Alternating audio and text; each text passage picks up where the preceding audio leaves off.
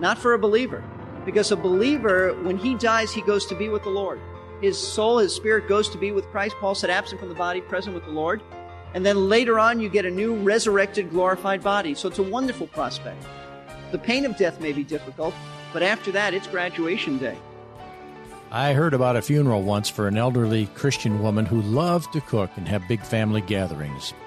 One visitor at the viewing asked a family member why the deceased was holding a fork. The family member explained that the woman always told her guests as she removed the dinner plates to make room for dessert hold on to your forks, the best is yet to come. As much as we may look forward to dessert, it does not compare to what's coming for Christians once we get rid of these sin cursed bodies. Hello and welcome to Verse by Verse, a Bible class of the air taught by Pastor Steve Kreloff of Lakeside Community Chapel in Clearwater, Florida. Today we have come to the final part of Pastor Steve's concluding sermon in this series about the fall of man, as told in Genesis chapter 3. In verse 20, it says that Adam called his wife's name Eve because she was the mother of all the living. This was directly after God had sentenced Adam, and all of us actually, to a life of hard labor that would culminate in death. That might seem odd for Adam to say that, but let's listen as Pastor Steve explains why it makes perfect sense for Adam to say that at this point. The name Eve simply means living. It means living. It's not evening, it's living. And verse 20 says that Adam named her living. He named her Eve because she was the mother of all the living. He named her living because from her all the living would, would come. And that's true of us. We all come from Adam and Eve. Now, here's the deal. Here's where it comes together. God has, in context, historically, just told Adam that he's going to die. Not a pretty picture. Life is hard, and then you're going to die. Came from the soil, you're going to return to the soil. But just prior to this, in verse 15, what we call verse 15, we read this and I will put enmity between you and the woman, that is to Satan, be, and between your seed and her seed. He shall bruise you on the head, and you shall bruise him on the heel. And right after that, God says, You're going to die, Adam. Now, what is this? In other words, Eve is going to give birth to one who in some way would be the future deliverer, the future savior who would save them from sin. Now, I don't think they understood all that. In fact, I know they didn't understand all that we understand about this, that that Savior would be Jesus Christ. He would go to the cross. He would die for all of our sins. And in that way, Satan would be defeated. His power would be gone. As I told you last week, he's basically been, uh, his power has been taken away from him. He cannot uh, send anybody to hell for sin because sin can be forgiven because of the death of Christ. He basically is awaiting execution. Now, he gives us a lot of trouble. He tempts us, but he doesn't have power over us. The fear of death is gone for a believer. So, in verse 15, God spoke of Eve's children, even though he had just told Adam, he's, he's told Adam, you're going to die. He said, Eve's going to have children and one specific child would crush the devil's head and defeat him and death. And you know what? Adam believed God. That's the hope. Adam took God at his word, even though he'd just been told he's going to die. He knows he's not going to die until Eve has children. She's going to have children. And one of those children is going to be the Savior, the deliverer. Adam believed God's word about the future deliverer who would defeat Satan and would take the sting out of death. Even before Eve became pregnant, Adam exercised faith in God by naming her Eve, the mother of all. That was the demonstration of his faith. Adam was a believer. I am fully convinced that we'll see Adam in heaven. In fact, not only Adam, it wasn't only Adam who believed, it was Eve as well. Notice chapter 4 verse 1. Now the man had relations with his wife Eve, and she conceived and gave birth to Cain, and she said, I have gotten a man child with the help of the Lord. Literally, it's this. I have brought forth a man, the Lord. She thought Cain was the deliverer. Now she was wrong. He wasn't the deliverer. He turned out to be the first murderer. But at least she was anticipating that one of her offspring would be the one who the Lord would send. She had faith just like Adam. So verse 20 is really about Adam's faith and hope. Even as he's been sentenced to death, he faces a life of blood, sweat, and tears, and then you're going to die. He believed God, and you know what? This is what gives hope to us. Thousands of years later, we still have hope in our lives, even though life is still difficult. Life is still hard. We face pain. We face troubles. Dave sang before about God's faithfulness, but we only know of his faithfulness because life is tough. When we need him, he encourages us, but life is hard. This is what lifts a Christian's life above the futility of decay that's all around us. It's our faith, our hope in the Lord. If you don't have that, then you are missing so much. You are missing. In fact, Many times when I, tr- when I try to bring comfort to a family that's lost a loved one or at a funeral, they'll say to me, I don't know how the unsaved get through this. I don't either. I don't either. They somehow do, but they do it in such a depressed, bleak manner. But Christians don't have that. We don't have to have that. We believe.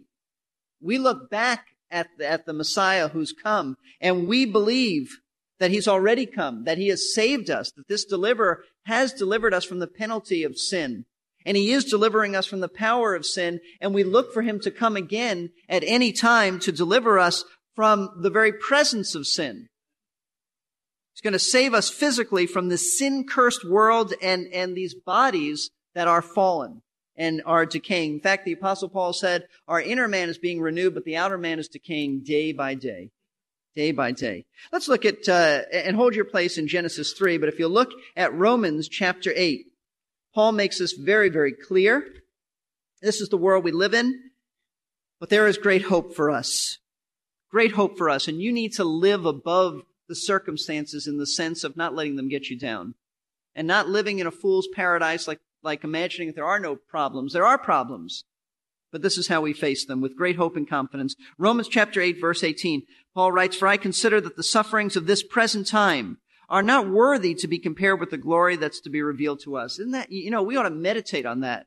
The sufferings of this present time are not worthy to even be compared to what we're going to experience in glory. What a tremendous truth. For the anxious longing of creation waits eagerly for the revealing of the sons of God. That is to say that creation, which was cursed because of man, continues to be cursed, but they are longing for the curse to be lifted, and that will be lifted when Jesus returns and uh, uh, the revealing of the sons of God, that I take it that that means us. We're coming back with him. We're going to be changed and so forth. For the creation was subjected to futility, not of its own will, but because of him who subjected it in hope. And that's the key, in hope. It is a cursed world that we live in, but it's in hope. What is the hope? That the creation itself will also be set free from the slavery to corruption into the freedom of the glory of the children of God. For we know, and we know this by faith, that the whole creation groans and suffers the pains of childbirth together until now. You may think that creation is beautiful and the world we live in has such, such beauty, such beauty at times. However, it, it's nothing compared to what it was or what it will be like. And not only this, Paul writes in verse 23, but also we ourselves, having the first fruits of the Spirit, even we ourselves groan within ourselves, waiting eagerly for our adoption as sons, the redemption of our body. What does he mean by that? God has given you the down payment of the Holy Spirit, a touch of hope, a touch of encouragement, a touch of strength by the Spirit of God who indwells us, which is the promise of better things to come. And they will. They will come. Just look at this. Verse 24, for in hope we have been saved, but hope that is seen is not hope. For why does one also hope for what he sees? But if we hope for what we do not see, with perseverance we wait eagerly for what, what's he saying? He's saying that life is hard and we suffer now, but that's not it for us. We don't just work hard and uh, toil and then everything decays and then we die. For a believer, we have great hope that we will someday, uh, when we die, either either uh, when we're raptured or when death takes us, we're going to be with the Lord uh, with him in, in his presence, and then we are at, at least at the rapture, the resurrection, we will experience a resurrected body. So we are waiting for ultimate deliverance, but with perseverance, we press on because we know life is more than death and decay. And I think that's a great encouragement to us. Great encouragement to us. If life to you is one big drag, one big hassle, it's really because you don't know Jesus Christ. Now, you ought not to come to know Christ or pray to receive Christ just because you want life to be fun, because it doesn't necessarily fun, but you ought to pray to receive Christ because you want to be forgiven of your sins and, and you want to escape hell. You want to go to heaven. However, before you go to heaven, Jesus will give you great hope and encouragement in a world that, that has no hope and very little encouragement. So, the first way that God dealt with Adam was he sentenced him to hard labor and then death. There's a second way he dealt with Adam in relation to his sin, and that is the forgiveness. He forgave Adam. Not only did he punish him and sentence him, but he forgave him. Look at verse 21. And the Lord God made garments of skin for Adam and his wife Eve and clothed them. Actually just says his wife and clothed them. In response to Adam believing God's word about a coming deliverer, a savior, God now kills two innocent animals. I don't know what kind, perhaps sheep. And he puts clothes on Adam and Eve. Remember, after they sinned, they realized they were naked and they, uh, their, their dignity was stripped from them and they knew shame. And then they covered themselves with very inadequate uh, fig leaves. Not because the fig leaves couldn't cover them, but because God said they were inadequate. They were not right to cover. They should have been covered, but not with that. That's man-made stuff. Now it would appear that God was instructing Adam here on the concept of forgiveness based on a blood sacrifice. It would appear that way. The concept later is expanded to the Israelites to say that without the shedding of blood, there is no forgiveness of sin. But this appears to be the first demonstration of that. Adam and Eve must have either at this point or shortly after that understood this, this principle of a blood sacrifice necessary, death necessary for forgiveness. Because later on, they taught their children. They taught their children. Remember Cain and, and Abel brought sacrifices to the Lord. Cain brought an inadequate sacrifice. He brought of his own uh, good works. But Abel brought a blood sacrifice. Now, I do think there's more to it than just a blood sacrifice. I think that Abel had faith and Cain did not. We'll, we'll look at that some other time. But imagine this. Adam and Eve must have stood there aghast, just absolutely aghast as God took two innocent creatures taken in their place and slaughtered them probably before their own eyes. Imagine that. They had never seen death before. And here it happens. Just two innocent a- animals. I don't know how he did it, but he killed them, cut their, their uh, coat, gave them a coat from their skins. And this was the penalty for sin. This was the way of forgiveness. God responded to Adam's faith by forgiving him the same thing he does to us. But there's more here than this. It, it isn't just that they were forgiven. I think this is an illustration of the absolute coming forgiveness of Jesus Christ. That Jesus Christ died on the cross to forgive us our sins. That God, in, in place of us, God placed his son and punished him for our sin he was experiencing hell. It wasn't just the physical agony on the cross, though that was horrible. It was that while on the cross for those few hours, God the Father turned his back on his son. God the Father withdrew his fellowship from Jesus Christ so that in essence he really did experience hell. He was punished for us. The wrath of God was upon him. The judgment of God for all of, of, of our sins were laid upon Jesus Christ. And it, it was necessary for a blood sacrifice. You see, God cannot just forgive sins because you just want him to forgive you. Well, just forgive me. There has to be death. There, there is a principle, an unchanging principle that if there's sin, there must be punishments. And punishment, God is only satisfied, His holiness is only satisfied by the punishment of life. Death is what's necessary. See, forgiveness has to come at the high price of blood being shed. Death is that punishment. And Christ died to forgive you of all of your sins. Adam just kind of illustrated this. You have to believe. Adam believed and God responded with forgiveness. You believe in Jesus Christ. You put your trust in Christ as the only way to heaven. You call upon Him to save you. And the Bible says you'll be forgiven. So, how did God deal with Adam's sin? First, He sentenced him to hard labor and then death.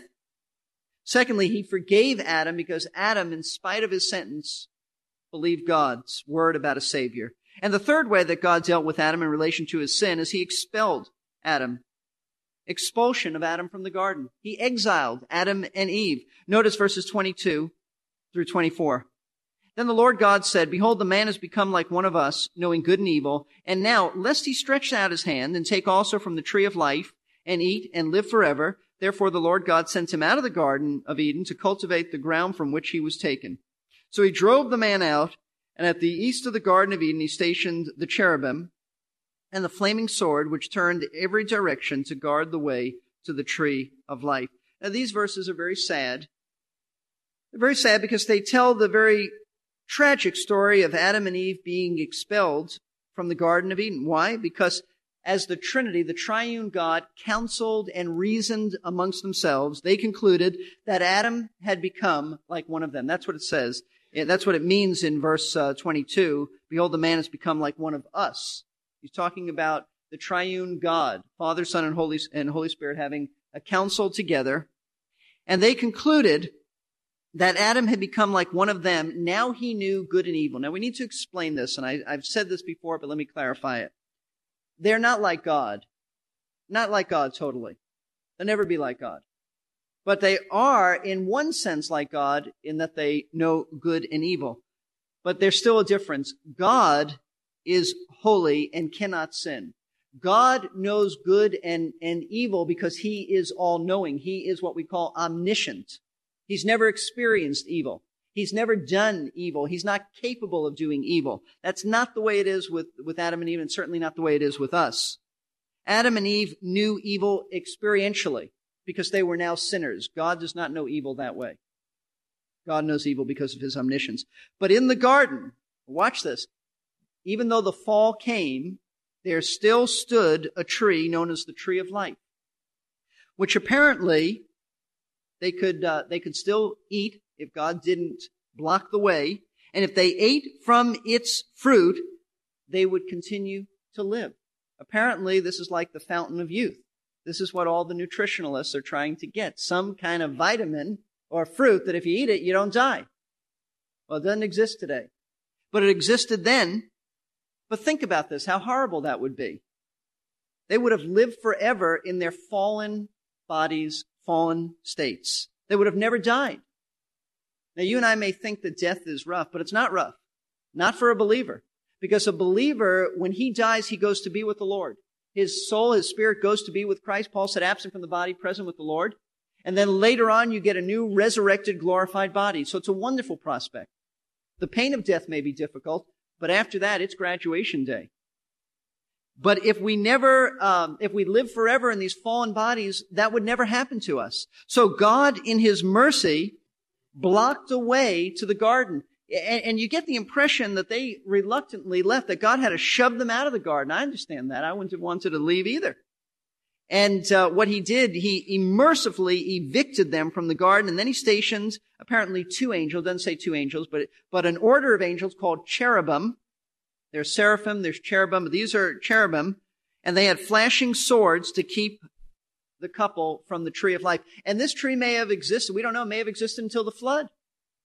And it may very well have been that nobody could, could get into that. I mean, I know nobody could get into that, especially if it existed until the flood. So, the tragic story is that paradise is lost. It's gone. It's gone. And life now for Adam and Eve and for all of us becomes hard work, suffering, and then finally death.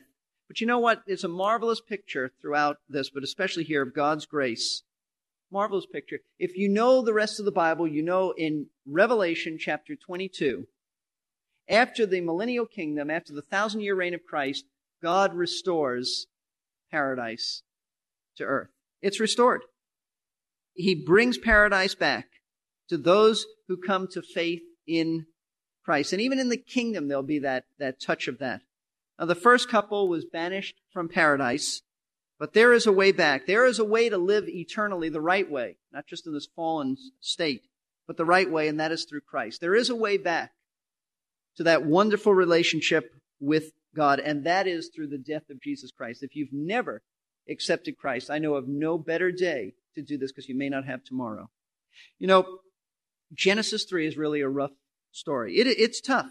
It's a story about sin, its consequences and, and guilt and fear and excuses and shame and, and pain and struggle and death.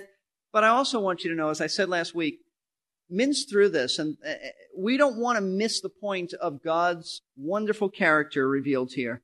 His justice, He punishes sin. God is a just God. His grace, He forgives sin. His mercy, He evicts them so that they won't live forever in these estates. They'll have the opportunity to go to be with Him, be in heaven. So I, I don't want you to go away just thinking this is a negative. This is a story that's quite positive. Let's bow for prayer. As we're quiet before the Lord, I just want to urge you to think about this. In the language of the Apostle Paul, I beseech you, I urge you to consider Jesus Christ. You have one who is a deliverer, and he can deliver you from sin. If you struggle with guilt, shame, maybe you're doing things to even just cover up this guilt and shame. You, you don't need to. You can be forgiven. Not simply because you want forgiveness, but because there has been forgiveness provided for you through the death of Christ. You can know him, and I'm going to invite you to come up after the service and speak to one of our counselors up at the front here about accepting Christ.